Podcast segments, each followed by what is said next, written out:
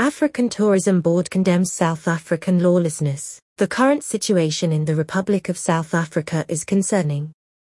The worst violence in years broke out after the jailing of former ISA President Zuma. Anger at post-apartheid inequalities underpin riots. Residents organize to protect property, confront looters. South Africa presidency considers further military deployment. The chairman of the African Tourism Board issues a statement. Cuthbert Ncube, the South African-based chairman of the African Tourism Board is appealing for calm in ongoing disputes and violence throughout the Republic of South Africa. The social and political unrest is a threat to travel, tourism, and investment in this part of the country, as KZN is a prime tourist and investment destination in South Africa, and a center for events, culture, and conferences. The media try to spin the looting situation into a political issue but the reality is that lockdowns are destroying an already poor country. The owner of a tour company in the United States and a member of the African Tourism Board said, I, I had speculated about what pandemic would do to tourism-dependent societies. I didn't think of South Africa in that list. I had no idea South Africa depended on tourism as much as it did. The question raised in South Africa, former President Jacob Zuma may no longer be in charge. But is anyone? The response, no one is in charge it's every man for himself. A travel agent in Johannesburg told eTurbo News, I have been trying to re-establish tourism trips to South Africa but COVID strains, and now riots.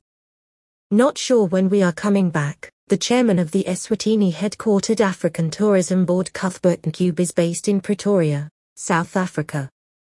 He added the African Tourism Board condemns the lawlessness and violence that has swept throughout the province of KwaZulu-Natal, KZN, in South Africa and had escalated to other areas of the country. Stand up for South Africa. Tourism has the potential to be the engine of economic and investment recovery.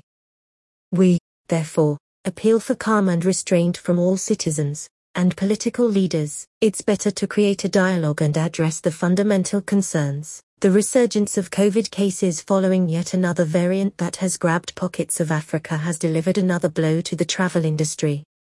Such unnecessary uprisings will not save the stability and reputation of South Africa and the continent combined. It is only when investors, travelers, businesses have confidence in the systems that the sector will start to recover and flourish again. Let us all restore the pride of our continent, South Africa, and its provinces as the number one preferred destination of choice for tourism, MICE, investment, and family breakaway destination. The African Tourism Board's mission is for Africa to become one tourism destination of choice in the world.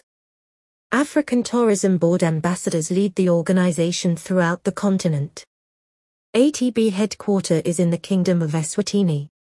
The African Tourism Board Marketing Corporation is headquartered in the United States of America.